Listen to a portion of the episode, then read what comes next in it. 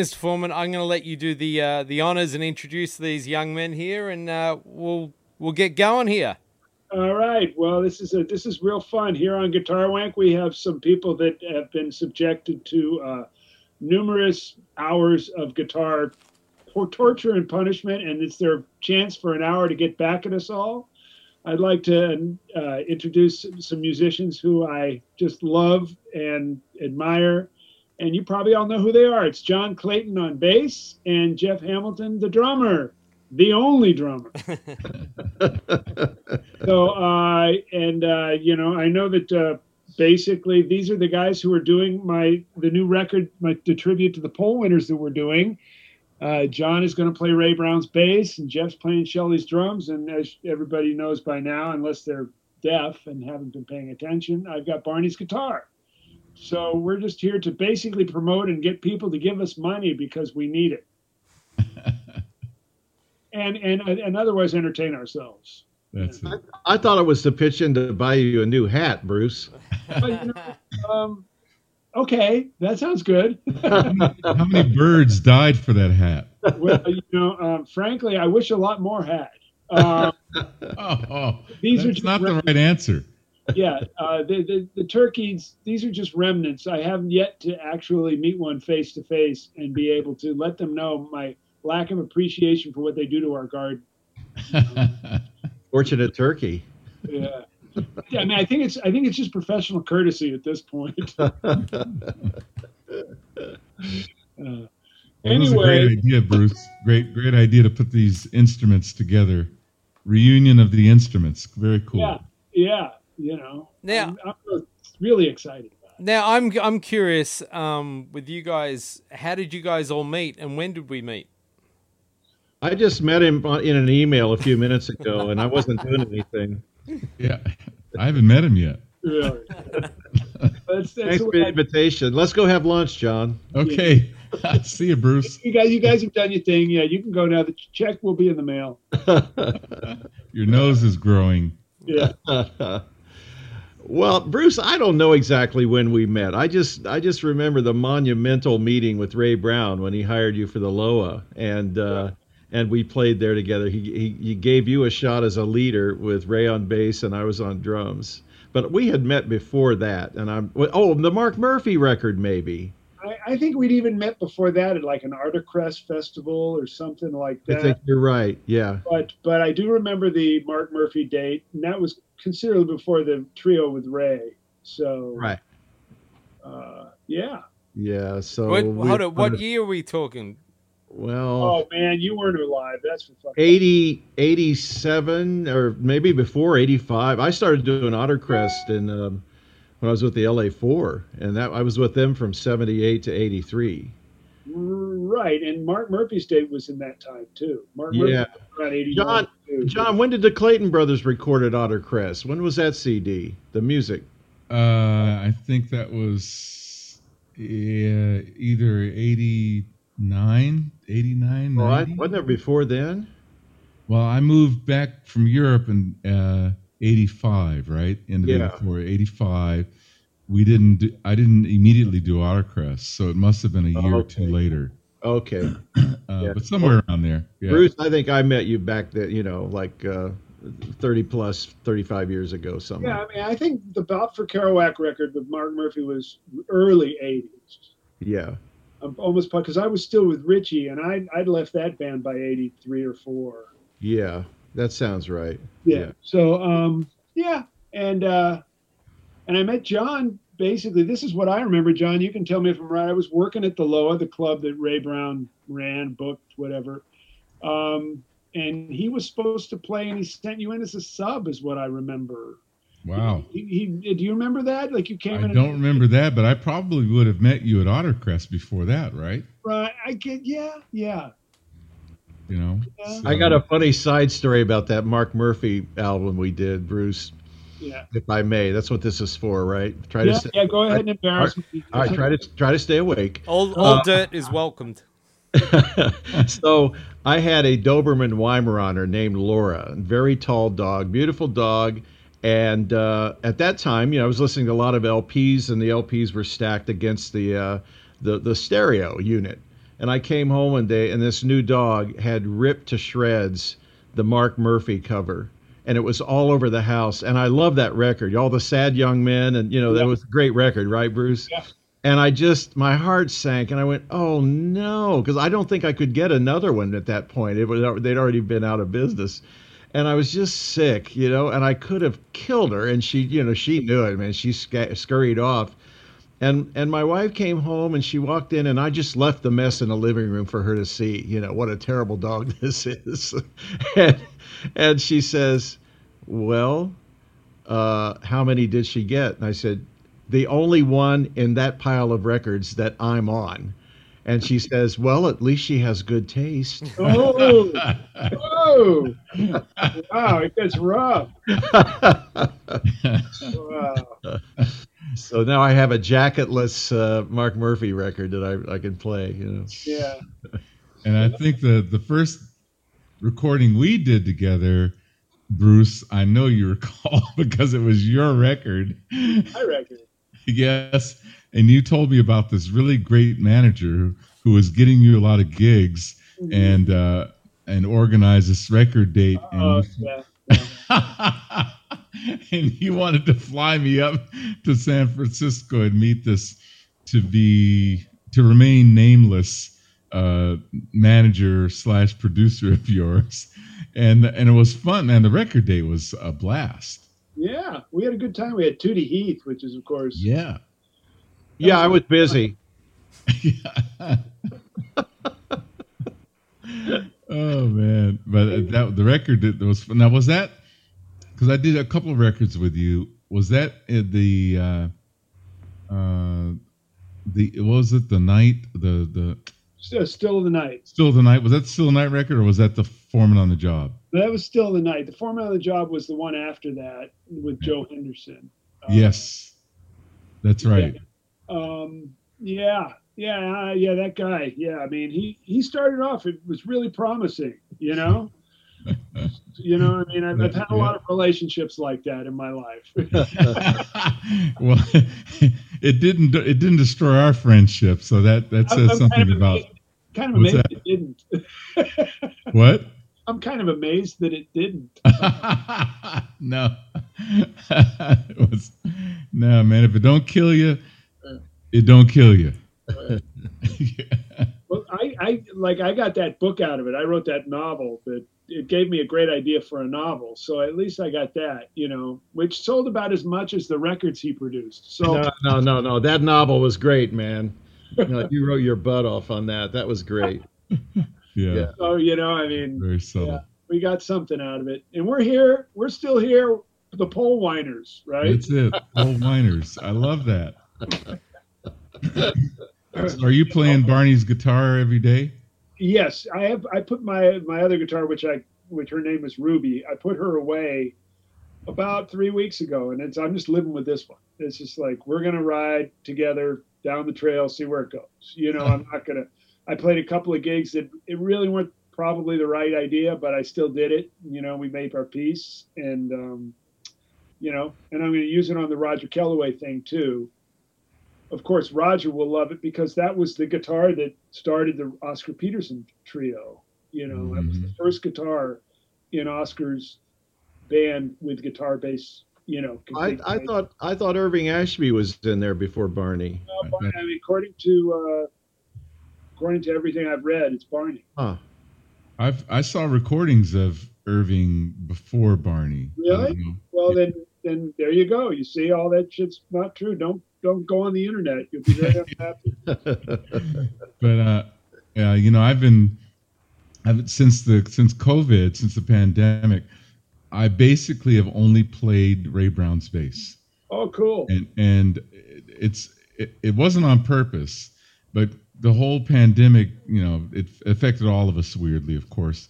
But one of the weird things is that when I when things closed down and I came on, home off the road, I basically, and I'm not proud of this, but for over a year, I didn't take my other bass out of the case. It just stayed in the shipping case for a whole year plus. And finally, one day I thought, Clayton, this is really embarrassing and stupid. And I, I took it out because that was the bass, not the Ray Brown bass, but that was the bass that I, you know, played on your record, played for years, toured, played with Hammer. Hammer was with me when I, I found it 40 years ago, all that stuff, you know. And and that's the first time in my life I have not played that bass for a year, more than a year. So uh, you know, th- I've been working out. This has been kicking me in the butt because the string length is longer, so I have to like stretch my fingers a little bit more. Yeah, I'm sure you have a problem doing that with those hands. Yeah. it's still you feel it no matter how. so, uh, but yeah, it's been you know it's such a great a great sounding bass when you're playing time. Uh, a little bit more work with the bow, but you know you do what you got to do. Well, you guys, you know, I'm listening to your stories about putting your babies in a case and leaving them. It's like I'm feeling like a little Edgar Bergen ventriloquist stuff here. That uh, you know, you, the, the, dummy's in the box for a long time, and then he turns on you when you open the box. You know, that's about right. that's what, and believe me, my friend, that's exactly what happens. It doesn't be there very long either. You know. well, right. my my right. bass drum, we uh, Clayton Hamilton Orchestra played. Uh, the uh, Elmhurst Festival in February, the end of February 2020. And uh, that was my last gig. I flew home and I had one in town gig that I used other drums on. And um, so those drums have been sitting in their cases, much like you two, until I had a call to do a Michael Bublé recording and I wanted to use the bigger 20 inch bass drum. So I go out and I open the case, and the hoop has been cracked for over a year sitting in that case. Southwest Airlines broke the bass drum hoop, and the poor baby's been sitting there with a broken arm for a year. And uh, now I just find it after a year, so I had to had to get a new hoop and put Humpty back together. You know. Oh, that's funny. you know, really. I, I, like the I like Humpty. That's a cool reference. Well, that's about the way it felt. You know, it's the way I felt too after two back surgeries. You know. so did, did, you did you have surgeries during COVID? Yeah, I fell off the wall before COVID. No, uh, I uh, yeah, I, I had I needed it going into the the the the the, the uh, layoff, and I thought you know this is a perfect time to do this. So, and it was. I didn't know I had to have two. I had one uh, March 18th, three hours before they stopped all elective surgery in LA. And then I had a second one that was necessary on uh, June 4th. So I'm the back is fine. It's wow. I really needed it. So yeah, but you're, now they can do your front, I think, right? yeah, I'm just happy. I I had to walk 4.4 miles through three airports yesterday, and I could do it. So that's what I'm happy about. I'm wow, I'm back in action. Yeah, well, that's good. Yeah, can you guys talk a little bit about you know, um, like obviously you guys knew the players that you're using their instruments really, really well. Can you guys talk about what relationship you had with those guys and what kind of what kind of people they were? Because you know, a lot of young listeners have no idea what they were all about. Well, that would be nice, Troy. But uh, you know, I, I, maybe you should mind your own business. I'm really enjoying Bruce like fumbling around here, and you know. well, I'd be That's happy. The perfect to. response. Somebody want to start, or uh, I? I mean, I. Ahead, Jeff, you started already. All right. Well, uh, I first met Shelly Manne uh, in Scottsdale, Arizona. Monty Alexander, John Clayton, and I were playing at what the time was a jazz spot, the Doubletree Inn in Scottsdale, and they had six nights a week. Uh, Judy Roberts would play there, Armand Boatman from Phoenix, and and we came in for a week, and uh, Shelly and Flip, his wife, who just turned 100, as we know, about three wow. weeks ago. Um, they came in with uh, Shelly's brother and his wife. So the four of them sat and listened to us. And I was dying. I thought, why am I playing drums up here when this guy's in the room? I, I, John, I think you know you and I were like 21, 22, and uh, and he came up to me after the set and was so gracious to me and so kind and said all the things that you want a hero to say. And we took a couple of pictures, and he said, "Stay in touch with me, young blood." And uh, I I did. I kept him at his word. And same thing with Ray Brown when I met Ray. Ray said, "Stay in touch with me," and I did. So when I came out to LA, it was because Shelly Manne had left the LA Four with Laurindo Almeida, Bud Shank, and Ray Brown, and Ray and and uh, and Shelly thought I would be a, a good fit for the group. So I was on Woody Herman's band, and I left Woody's band. I was playing Disneyland at Carnation Gardens with Woody's band, and I called Ray, and he said, "Oh, I'm glad you called. I told you to stay in touch." I got this little band you might want to be in. The drummer left, and I'm going, wow, this would be great. I'm thinking, who's this? It wouldn't be the LA4. You know? And he said, yeah, Shelly Manne left the group, and we need a drummer. And I said, wow, okay, uh, why, why me? And he says, well, you know, we need a Jewish drummer, and you're close enough.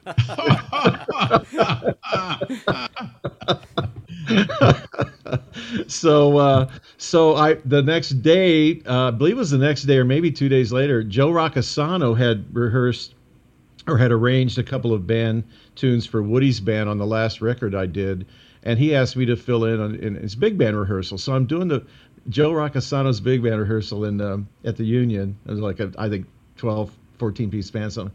And in walks Shelly Manne, stops the rehearsal, walks over to the drums, stands in front of the drums, turns to the band, says, "Hold, hold it, fellas, hold it." Youngblood, when did you get here? And I said, I, I, I just got here. And he says, Well, great. And he writes down his phone number. He hands it to me, and he says, What are you doing for dinner tonight? I said, uh, Nothing. And he said, Great. I'll have Flip make some dinner for you. Come on out. Call me, and I'll tell you how to get out there. And I said, uh, okay. And Shelly turned to the band. He said, sorry, fellas. Turns around and walks out of the room. And a, a grumpy trumpet player in the back row says, I've been in LA for 40 damn years and Shelly Manne's never said hi to me. You know? and I drove out and that was the first, the, the first people who invited me to their place when I moved to LA. And I had wow. dinner with Shelly and Flip that night and had a wonderful, wonderful time. So that was, that was how I met Shelly and we, we got off the ground. So it sounds like Shelly was a bit of a character Oh, he was. Yeah. Oh, yeah. Yeah. I mean, great lines like, you know, the definition of jazz is never playing the same thing once. You know, and then and then in an orchestra room, they turn to the the cello section, you know, which is called celli. You know, the conductor says celli, and Shelly says, "Yes, maestro." You know. yeah, he, he great great sense of humor. Wow, that's yeah. Good. I met I met uh, I met Shelly and Ray. I met Ray Brown when I was 16 years old, and he taught a class at UCLA, an extension course in the evening. And uh, um, even though I was in high school, I could save the 65 bucks and enroll in the course. And he walked through the door with that bass, um, and I never will forget. You know, 16 year old kid and this this guy bigger than God walks in, and he um, you know, all everybody in the room in the in the classroom was just we were mo- just blown away.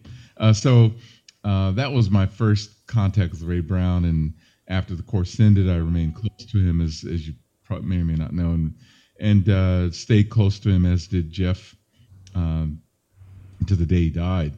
Uh, but soon after that, soon after meeting Ray Brown at 16 years old, after the course ended, uh, I started up with lessons, classical lessons at Ray Brown's insistence, and and then Ray Brown opened a lot of other doors for me, recommending me for gigs and you know teaching, uh, taking lessons from certain teachers and all. So it was all going really great. And then um, one day he said. Uh, uh, listen, call this guy, and I had to. I, I basically I ba- I met Henry Mancini, and they invited me to be at 19 years old the bass player on his uh, brand new TV show. Shelly Manne was the drummer.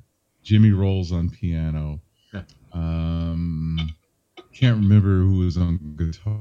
Or if there was a guitar player, but anyway, that was uh, that's when I got to play with, met and play with Shelly Manne, and uh, he called me young blood. But even before I met Shelly, um, he of course had his jazz club the the I think the iconic jazz club in L.A. Uh, it was my favorite club back then. That's Shelly's Manne-Hole. Uh, and where was that? Where, where, where was that in Los Angeles? On Cahuenga. Oh, okay. Is, yeah, it was about three or four doors down from where the old Catalinas used to be.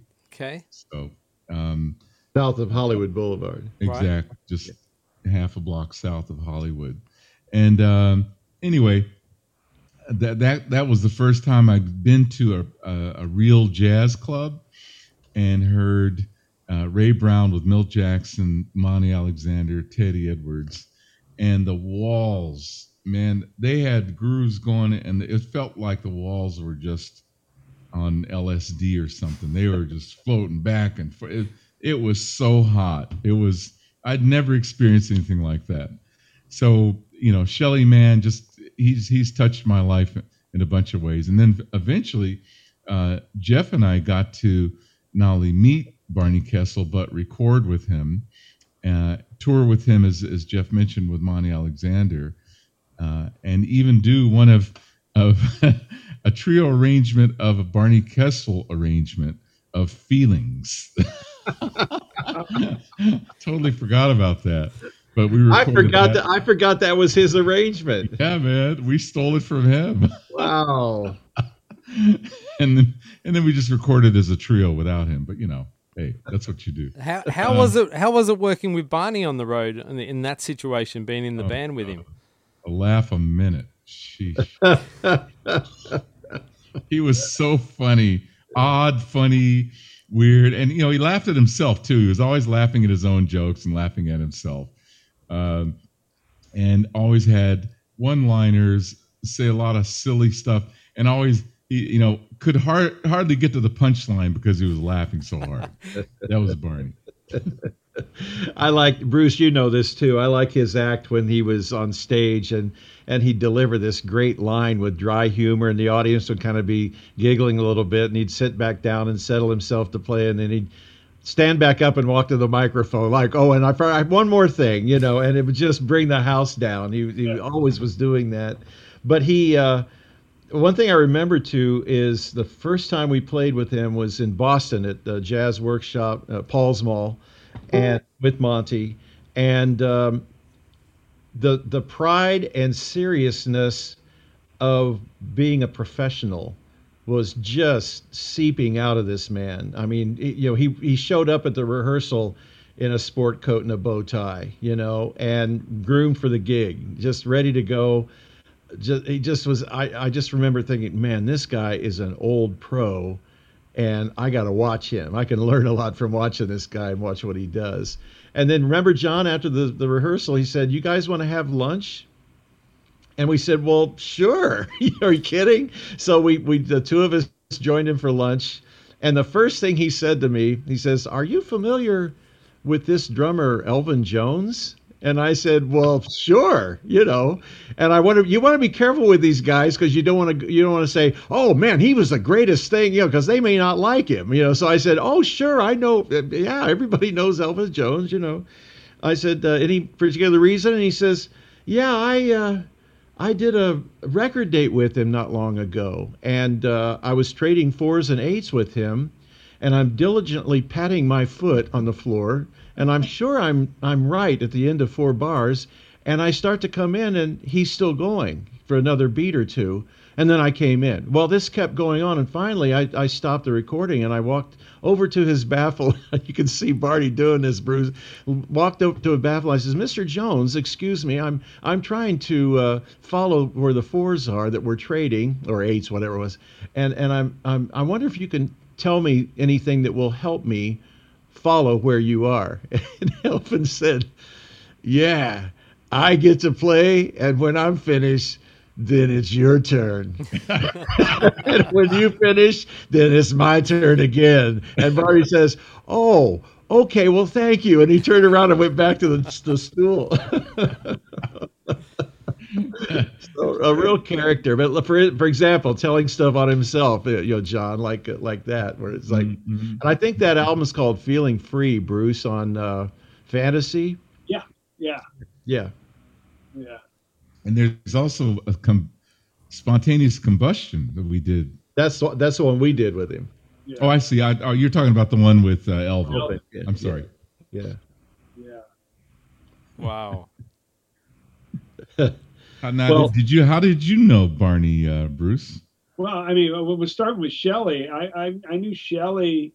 My first introduction to Shelly was I played as, as, a featured guy at a guitar blowout at the Monterey Jazz Festival, and I was I, I must have been like 21 or two, and uh, Shelly was in the All Star Rhythm section. It was Hank Jones, Andy Simpkins and Shelly. And uh, for my feature, I, I, of course played something really fast because I like to and I can. I don't know. Um, and so we're playing. I don't know. Must have been some you know rhythm changes or something. And I'm playing, and I'm, it just feels so good because you know you got Shelly Manne, and that's one thing Shelly could just do like nobody else. Make that feel so good. Mm-hmm. And so I'm playing, and we're playing. It's going great, and then Shelly stops the band. and he looked over at Andy, you know, Andy Simpkins, who was like just you know, working the bass, you know, really working his, you could see his, like his veins were popping out and he was sweating and, you know, really kind of straining. And Shelly looks at him and he goes, Andy, he says, why are you working so hard? You know, he says, you know, listen to Bruce. He's, he's playing in two really. And I went like, he said, and then he made me, he said, just play by yourself for a while. So I had to like, you know, play a bunch of eighth notes. He goes, you hear that? He's just playing in two. Don't work so hard. Think in two, playing four. Think in two, playing four. And like I never even realized I did that. Kind of like that was just my way of doing it. And that's the he obviously it was his way of doing it. You know, it's just like at that. He said he even said like at this speed you don't have to worry about swinging. You just gotta let it go. You know, and uh, and like Andy just kind of lightened up, and it it even got better. But it was great before that. You know, yeah. yeah. And um, and then Shelly took a liking to me, and I ended up being the house guitarist with him in the Monterey Jazz Festival All Star Band for a year or two before he left, and and Vince Lateano took over. Um, and yeah, we'd hang out a lot. You know, like go at Shelly liked to eat and hang. So uh, I remember him telling the story about NARAS calling him. You know, the National Recording Arts and Science, the people, the Grammy people, calling him wanting to get a donation. and, and he said to them, Well, you know, I'd rather donate to the blind. oh, that's good. Wow. Dude, that's like donating to the NFL. That's stupid.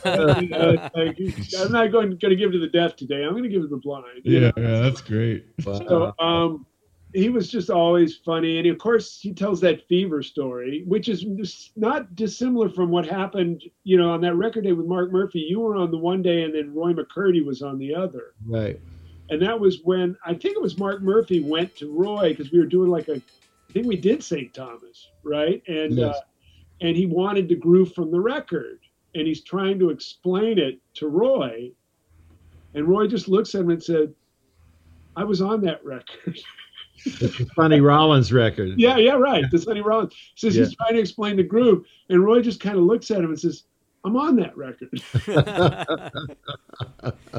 and then I asked Roy later. I, I think I told this to you, Bruce, but I asked. I said, "Did Sonny Rollins have that beat in mind, or did you have?" complete freedom to just come up with something. He says, "No, no, just he said just come up with something, Roy." So that's all Roy. Yeah. You know, yeah. on that beat on St. Thomas. So. Yeah. And so, uh, you know, I mean, I back to you know, and of course Ray. I don't remember how. I mean, I'd known about him. Maybe it was Ottercrest too. You know, got to play with him some jam sessions. He liked me because I like to play fast too. That was, I mean, whenever invariably I would play with him, and the first thing he would do is call something ridiculously fast. That was always what you know. I mean, like it's like, hey, you know, I would. I think I even said to him once, you know, Ray, I can play slow too. but um, but with Barney, you know, I just I he came t- to town and and back in the days, we're talking like the mid late seventies. Guitar players would come, like Joe Pass and Barney Kessel would all come to town and they do like a guitar workshop in the afternoon at the club before the gig at night. It was another way to get more bread, you know. And we guitar players, we like to hang that way. So um, so I would that's how I met Barney originally was I just went to one of those and and you know they said anybody want to play and of course I'm like I think I probably crawled over four people on my way to the bandstand and uh, and then I and then I started working with him around San Francisco when he came to town. He, I would be on the gig, and then uh, and then he hired me to go on the road with him in Europe for this this festival tour. You know, like I guess it was one of those like have a established guy and a young guy. You know, one of those. And then we used uh, rhythm sections for the bands that were touring. Like used Dexter's rhythm section for a while, and Art Pepper's rhythm section for a second. You know, I mean, whatever band was on the bill with us, we'd kind of get their rhythm section. You know, and we'd do solos, and we'd play together. You know, and Barney was so competitive particularly then. I mean, as he got into the great guitars, he kind of that that sort of, you know, seemed to mellow a bit. But back when I was on the road with him, man, if you get on that bandstand, it's going to be bloody. You know what I mean? It's just no doubt about it. He's there to take care of business and hurt you mm-hmm. in a beautiful way. You know, he wants to make good music, but he's it's serious business. And uh, and so you know we just stayed good friends you know um, i you know i will be i will be playing his guitar i'm not going to use his underwear nor his toupee nor his bow tie nor his aftershave i just promise you that we're in a small room you don't need to be in the room with that uh, is there a guarantee on the donations that they can't take it back now? Yeah, right. I don't know about that. I don't know how any of that shit works, man. I, you know, a matter of fact, that whole thing might be just a big joke. Somebody putting numbers up, saying, "Ah, Bruce thinks he's going." Yeah, right. Yeah. yeah. well, having said that, could I get a draw, Bruce? Sure, man. You, you, know, yeah. Just just go down to Jamba Juice and tell them you know me. hey, hey, Jeff, tell us about um, Shelly's kit that you're going to be playing. What what's a little story behind that? Well, Shelly went through uh, a few drum companies in his career because everyone wanted him. You know, right. of course, Shelly Manne playing your drums makes your company look great, and and uh, uh, he played Leedy's. He played a lot of probably just about every really good drum company. But the period of the and Bruce, you can chime in on this, but I think I think all of the Poll Winners records are on the Leedy drums. Look like 57, 58 uh, through 60. And then I, I, shortly after that, he signed with Camco Drum Company.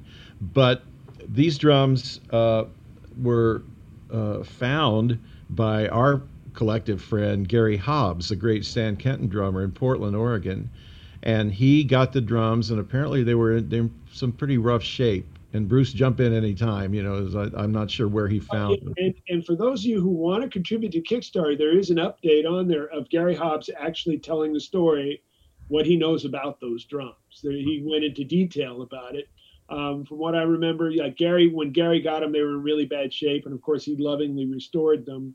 They are on the uh, on the cover. Do you remember that Daktari record? You know, yeah. Shelley was you know wrote all the music for that was like a TV show and then a movie or a movie then a TV show. Shelley did all that music, and there's a picture of him playing his drums with like a there's a chimpanzee holding a clarinet and a, a gorilla with like a tuba or something. I mean, it's a it's a great cover, and Shelley's sitting there at this leading at this actual drum set. Right. I think that was '64, so that would have been right after the the last Poll Winners' records. But okay. yeah, so um, and and Gary Gary got him from a guy named Mike Barone, I think. Yeah, Mike had a big band in L.A., still does, and uh, Gary's brother is the one who got the drums, I believe. I mean, oh. Mike's brother Gary Barone had the drums. Oh, that's that's right, Gary Barone. Yeah, also an excellent musician, and so so then he he moved up to Oregon, and I think that's how Gary got the drums from from uh, Gary Gary Barone. So. Yeah, and they're both Kenton alumni too. That's a really cool right, story. right. as was John Von Ohlen. You know, what a great. Right what a great bunch of drummers. Dude. Right, but the the drums, uh, Leedy Leedy was making very warm sounding drums. Then, of course, everything was calfskin heads when Leedy first went into business, and then you know the, there's a history of Leedy joining Ludwig, leading and Leedy and Ludwig drum companies, and then uh, just Ludwig and just Leedy. So they went through some transformations. So um, they're they're really warm sounding drums. I want to say they're mahogany, but I'm I'm not certain. I'll know as soon as I can see them. But they sound like mahogany on on recordings to me. And uh, so Gary told me I might need a couple of new heads on them and uh, and try to brighten them a little bit. But I, I if they sound good, I'm going to leave them alone. You know. They look. They sure look good. They look like they're in great shape. Well, Gary did that himself. Gary Hobbs reconditioned them himself. You know, just it's hard to do. I mean, you got to know what you're doing with that. So Yeah. yeah, I'm excited to play them. So Wow. one of the funny one of the funny things about the those drums is that a lot of drums. My first drum set uh, had a Slingerland drum set in '63, and and it had an L-shaped rod coming out of the bass drum, and I had a 22 inch cymbal that the store Hood Music in Richmond, Indiana, gave me this 22 inch cymbal because nobody was playing big cymbals in rock and roll, you know. So she said, "Here, take this. It's got dust on it. Nobody wants it."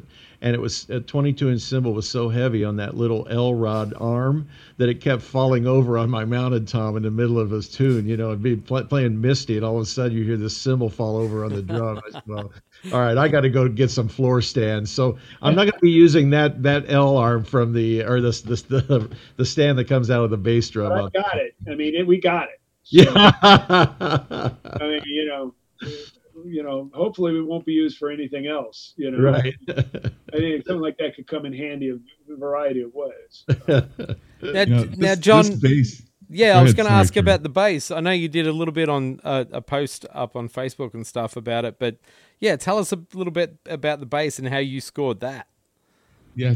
Um, well, the, uh, the way I scored it was I, um, after Ray passed, then his widow, who's kind of like a second mother to me, said, "I've got Pops's bass here. If you if you if you're interested in buying it, let me know." So it took a couple of years, but eventually I, because uh, it was just I was there was too much emotion attached to the whole thing, but I ended up getting it. But this bass, excuse me, is not the bass on the early poll winners records, but it is the bass on the later poll winners record. I don't know if they made more than one.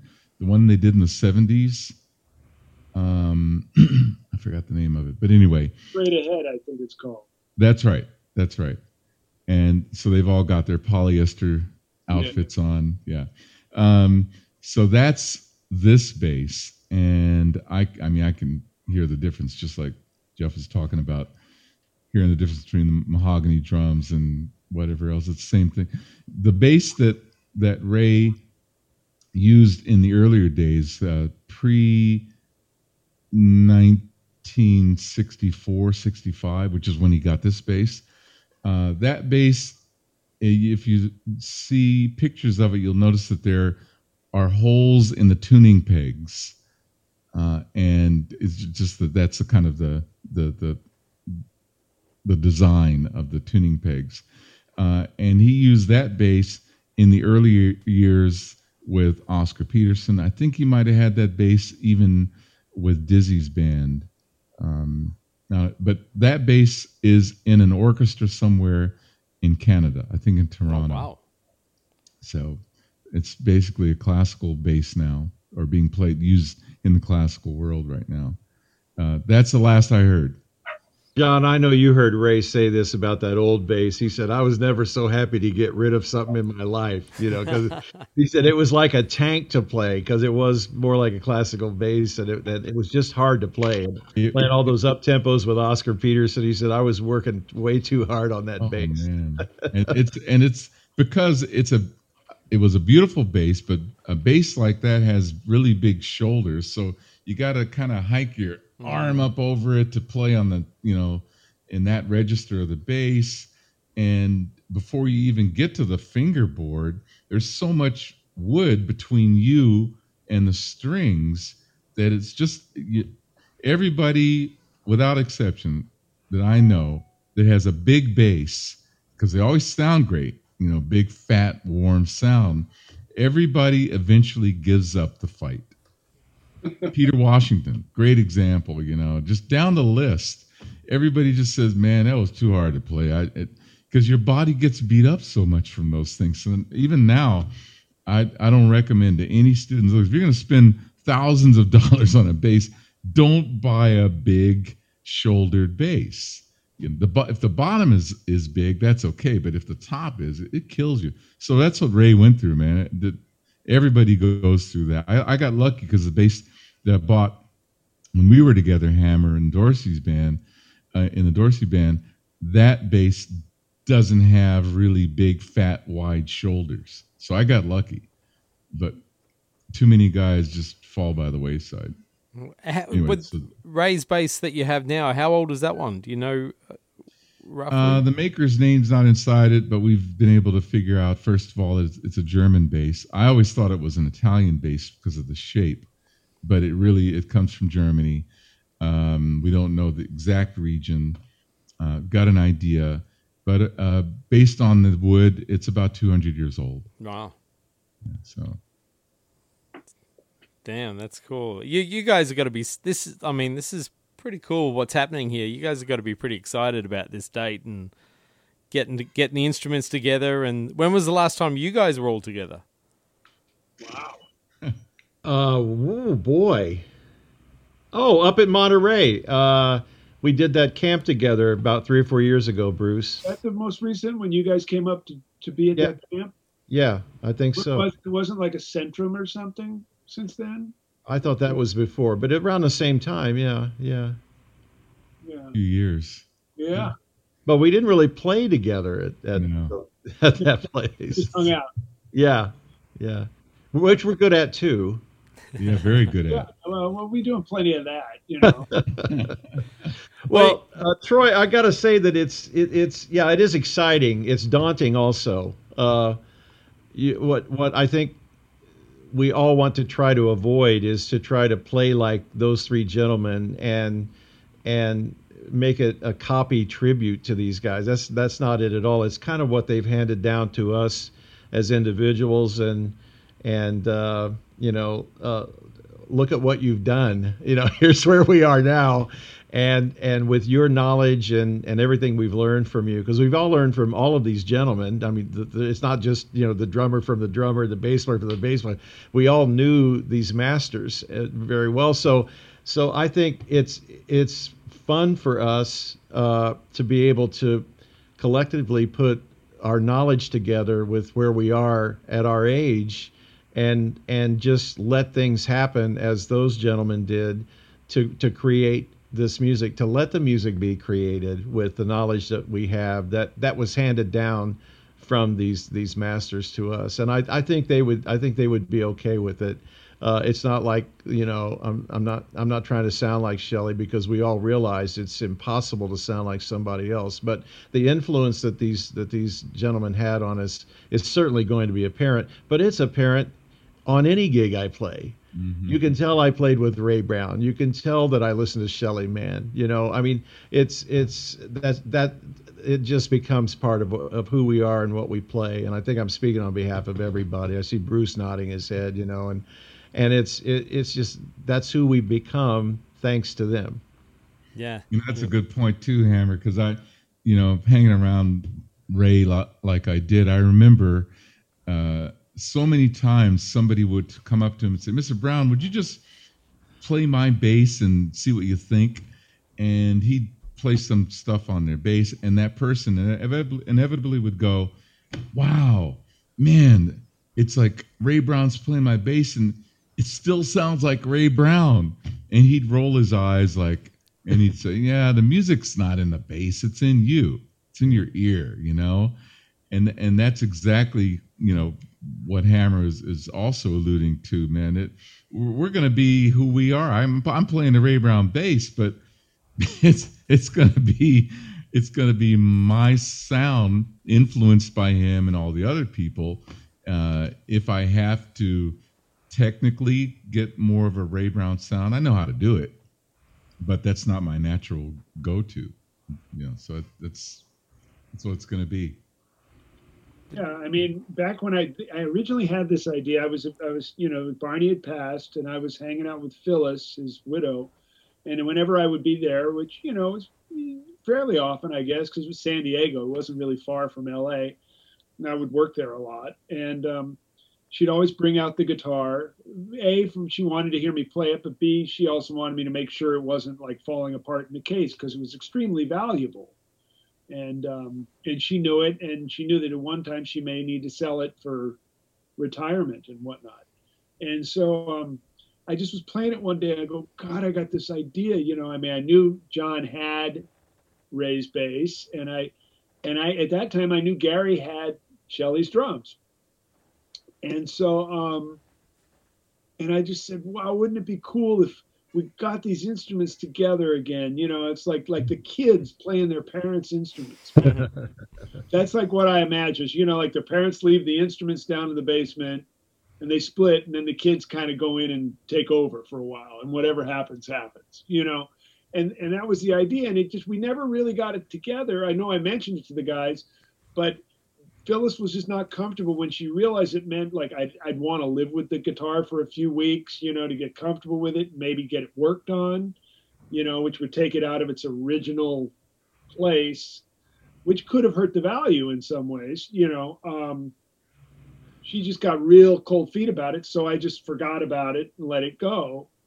And then, you know, she decided to sell it and asked for my help. And I just basically gave her the name of dealers and auctions. I didn't, like, like John said, it was really painful for me. Of course, I wanted that instrument and I had great ideas about it, but um, I just didn't want to be involved in that, in the transactional nature of it. You know, uh, it just felt weird to me. So, um, she sold it at auction. I, I didn't even watch the auction. And 10 years later, eight years later, I just get, I'm driving down the road and it's like Barney Kessel is talking to me. He's sitting, I can smell his aftershave. I'm driving to this club in, in, in Santa Cruz. I mean, it's really like paranormal. And, uh, and I get to the club and I realize, oh, we played a gig here like 40 years ago. That's why I'm thinking about it. But it's like it keeps going, you know. So the guy who got the guitar was friends with Phyllis and she gave me his information. So I, whenever I'd go back to Colorado, I'd let him know I was in town so he could, so he'd come to the gig basically. And he never, I never got to meet him. Anyways, so just to kind of get the whole thing away from me, I, uh, I, I emailed the guy and said, Hey man, I said, I'm just sitting here in this club that I played with Barney about 40 years ago, and I'm having the most incredible Barney Kessel flashbacks.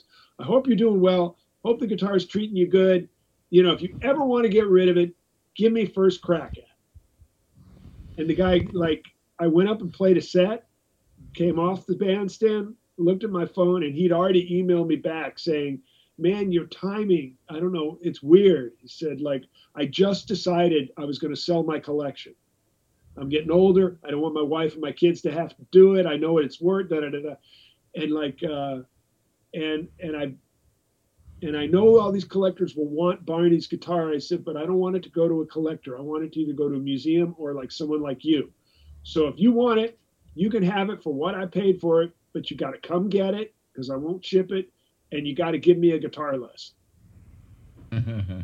and so that's how I ended up with this guitar, and that's what revived my idea to do this project. And it just feels like a really good time, both in life at our age and kind of post COVID, you know, we're all coming out of it. And so there's, it's kind of, we have a little bit more time to think about things, you know, because we're not rushing around through airports as much and, you know, doing various projects. I mean, I know we're all still doing projects, but so it just felt like the right time to do something like this. And of course, I've had that show called The Red Guitar, which talks about how instruments sort of take over the pers- people that play them. Not really mm-hmm. the people take over the instrument, the instrument takes over the person and like the red shoes or the red violin kind of thing. And so this is just sort of another chapter in my, you know, and the, the psychology of all this. And just, you know, of course, and, and any excuse I can get to play with these two guys, I'm to, I'm to come up with it, you know. I, I can't wait to I can't wait to hear you guys all get together. I got to ask, since you guys are all legends in your own right, um, what's what's a moment in your careers that was like you know that moment where you got the chills and oh my god, I can't believe you know you were you were on stage. What's one of those moments that stick out? I'm sure you've had a bunch of them, but what's one that never you never thought in your wildest dreams would have come true and it did maybe or can you share some of those? Yeah, July 22nd, 2021. A guitar yeah. you can see into the future. they always, you know, the, the question is, has always been, uh, you know, what's your most memorable gig? You know, and, and, the, the common answer for a jazz player is the next one. You know, what's your favorite CD? The next one. You know. Yeah. Um, and that's really the way we feel uh, uh, in, in in our progression through this journey. Is that, yeah, there's stuff that we like to listen to, and they're memorable things, but I think generally speaking, for me, growing up playing to the records of the people that I wanted to play with and transcribing them, knowing everything about them, being able to sing everybody's solos on every tune on the records, and then finally getting an opportunity to be on the bandstand with them, uh, had several feelings. Uh, one is, I guess I belong here after all the hard work that you've put in, and we're about to find out. You know, if I can stay here, I know I, I got the gig. Now can I keep it? Right. And so I think when you realize that you do keep the gig, that that's that whole process is is uh, one of your more uh, satisfactory uh, moments in your life. That that you you made it to the mountaintop that you maybe thought sometimes might not happen, but there you are. And so, and it, it everybody that I wanted to play with, that I got to play with, that's the way I felt every time I got on the bandstand. So there wasn't really one one particular time, unless John Clayton is going to remind me of something that I haven't uh, thought of. He's known me. He's known me since 1972, so you know I'm sure he can come up with something. Yeah, we, we need a few podcasts for that. but I, you know, like Jeff was saying, you know, it's it's it's we just look forward, kind of. You know, you you have incredible memories, but um, one of the ones because out of the hundreds of pinch me moments that rises to the surface for me is when I was in the Count Basie's band and we were in Washington D.C. at the Smithsonian, played a concert there, and at the at the end of the concert Count Basie said, Ladies and gentlemen, I'd like to bring up a young man that used to play with me uh, many years ago, and he's just going to play one number with us. Please welcome Jo Jones. so Jo Jones came up from the audience wow. and played "Jumping at the Woodside" with us, and it and I was playing bass, looking at Count Basie, Freddie Green, Jo Jones, and me. Wow. That was major goosebumps. Like, you know, the all of American rhythm section and me. So yeah, that was wow. There are a lot there. Thank God there are a bunch of those kind of stories that we, we all have, but that's one that ra- rises to the surface for me. You know, I do. It does conjure up a Jo Jones story for me that was very moving. When I first met him in '74, we were in the Dorsey band, and he was in the, the professional drum shop in New York City, and he had his feet up on the desk where he hung out in the office and was reading New York Times, and and um, I said, "Excuse me, Mr. Jones, um, is it possible that I could get a lesson with you? I'm in town with the Tommy Dorsey band for two days. Is it possible I could get a lesson?" He took his slowly took his feet off the desk, put his feet on the on the floor, folded the newspaper, turned to me, and he said, "Young talent, I don't teach." I went, okay, uh, okay. What else do I ask him? I said, well, is there anything, any information you could impart to a young big band drummer that might help me since I can't get a lesson with you? Slowly took his feet off the desk again, folded the paper, turned to me, and he says, young talent, always wear white socks when you play because your feet sweat. If you're on the bus, you never know when you're going to get rid of that stuff. So always wear white socks. It's healthier for you.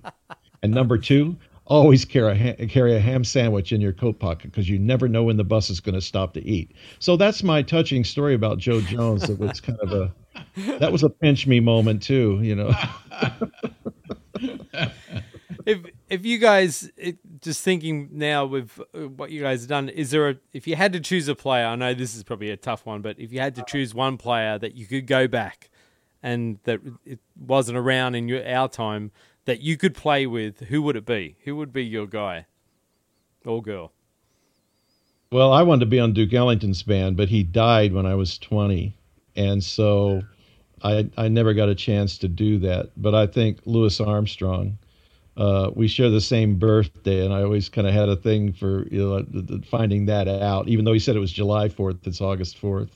And and I and and Ray told Ray and Oscar both told me that playing with him when they did those records, you know, the, on Verve with with Louis Armstrong. He said Oscar Peterson and I thought we had some pretty good stuff together, man. And then you know Louis Armstrong comes in and he plays four quarter notes. He said the hair stood up on the back of our necks, and Oscar Peterson looked and I looked at each other like schoolboys, going, "Whoa! Did wow. you hear that? You know, the sound, the time, everything about it, just four quarter notes." And he said, he said we paid attention immediately. It was not that we didn't have respect, but it was we it caught us off guard how great it was.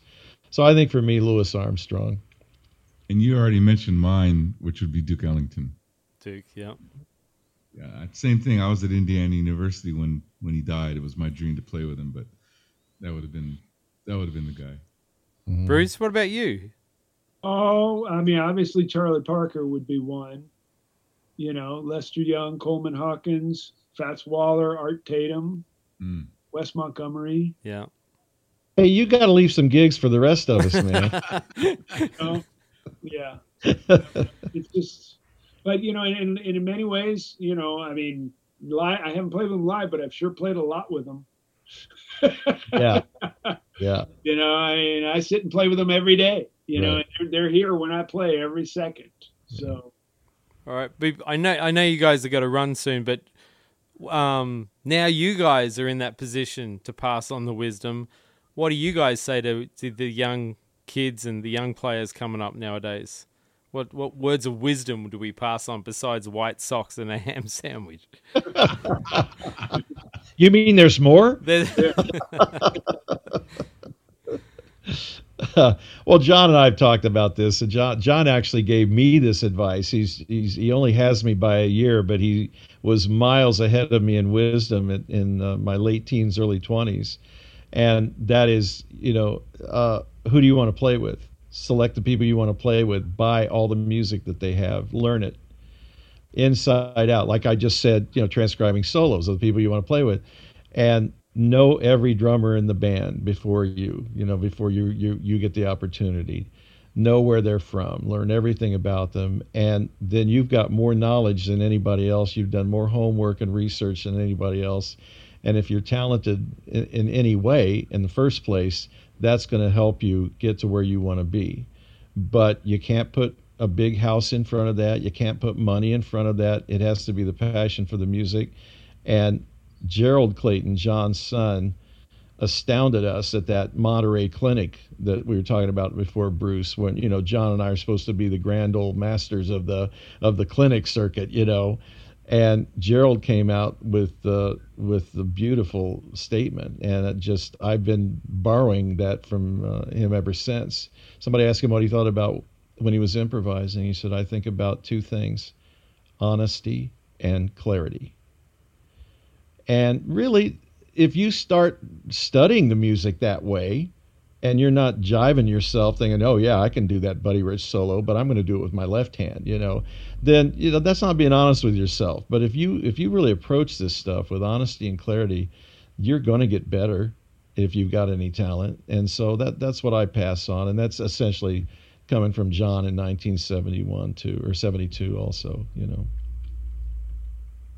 Uh, I, thanks, Hammer. You summed it up. I the whole honesty and clarity thing, and and I think uh, I think young people um, have a tendency. Maybe I did too when I was younger, but you have they sometimes have a tendency to look for um, the quick way to get results, you know, and so they, they're looking for shortcuts, whether it's apps uh, things that'll slow down the, the solo instead of, instead of starting with a, uh, a, simpler solo that will allow you to in real time hear like Charlie Parker did and everybody else did. You know, it's like let's bring it down to our level. Mm. You know, and and so there's kind of an impatience. Uh, it feels like.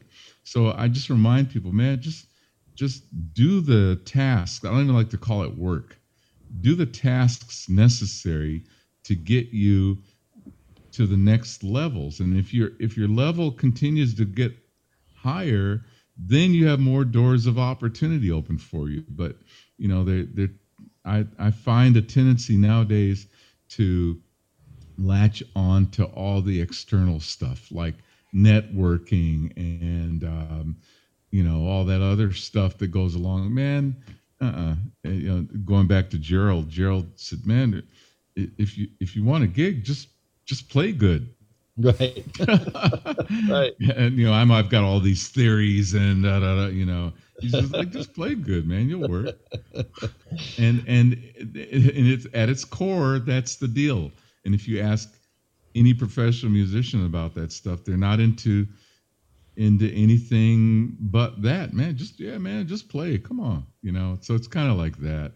And that, so I'm I'm sick of the fear-based education you know, oh man, well if you don't do this, if you don't, then you're, you know, you you you got to learn this. If you plan on working, you better do this. It's like, oh God, no, just play. You know, get better, work on, be smart about it. You know, don't be a hermit, but yeah, just do the tasks.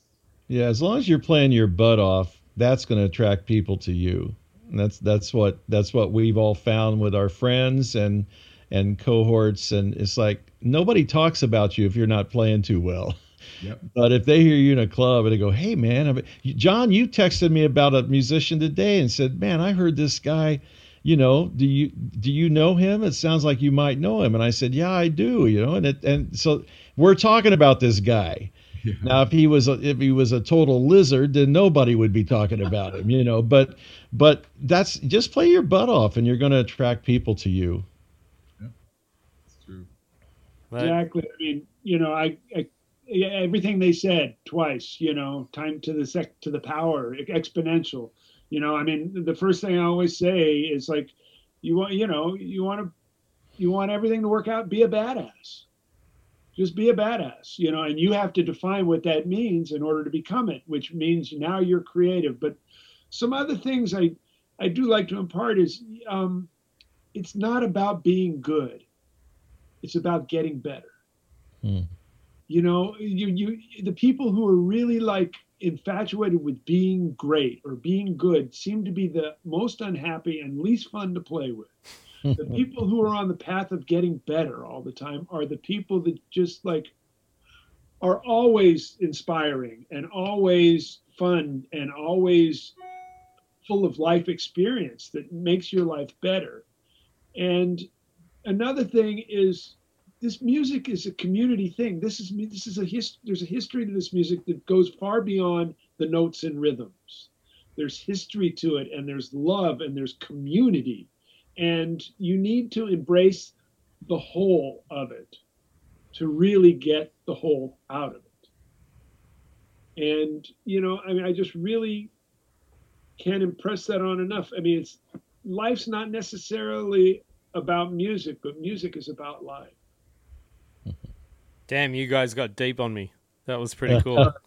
I love well, it. I have I have one more uh, to tag on to that, Bruce, with the getting better. Yeah. It's the, it's the journey. And yeah. and Shelly Manne asked me a year before he passed. He asked me.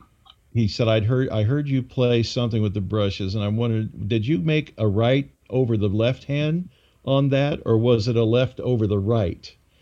for the sweep. And I just laughed at him and I said, come on, Shelly. I, I was 20, 24.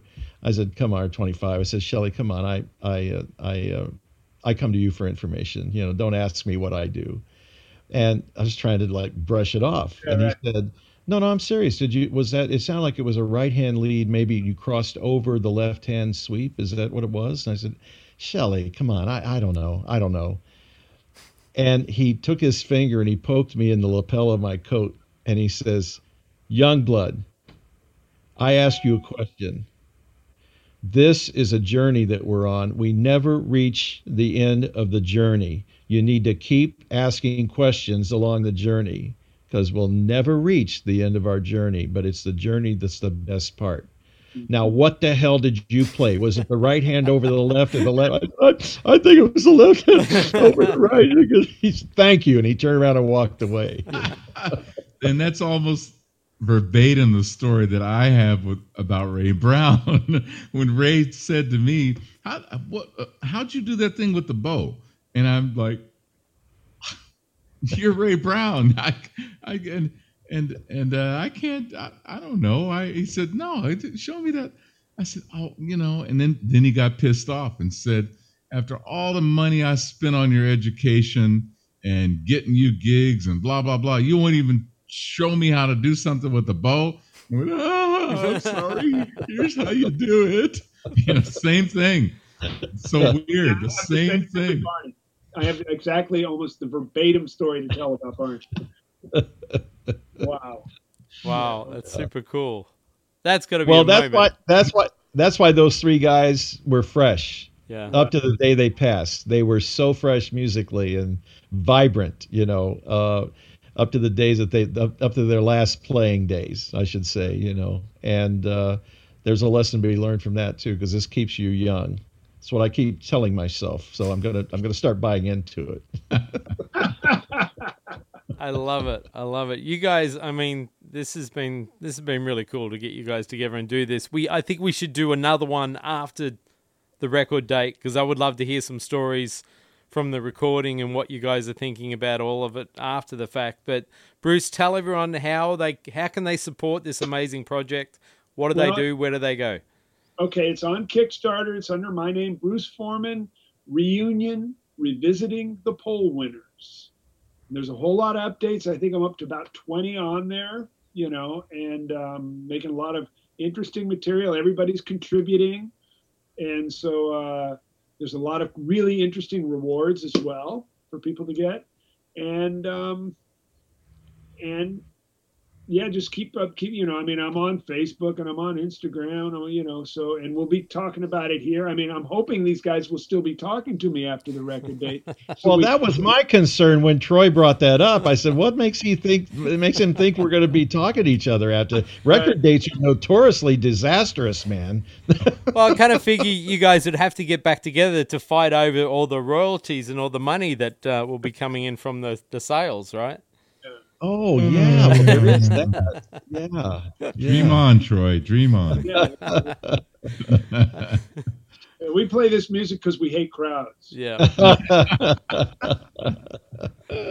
well, then, and also, uh, if I remember rightly, Bruce, you are offering a guitar wank host position, right? That's right. Yeah, yeah. Your position technically is available for purchase and as a as a, a token of support to our project, and it and it's only a week left. I mean, it go, it, it ends Monday.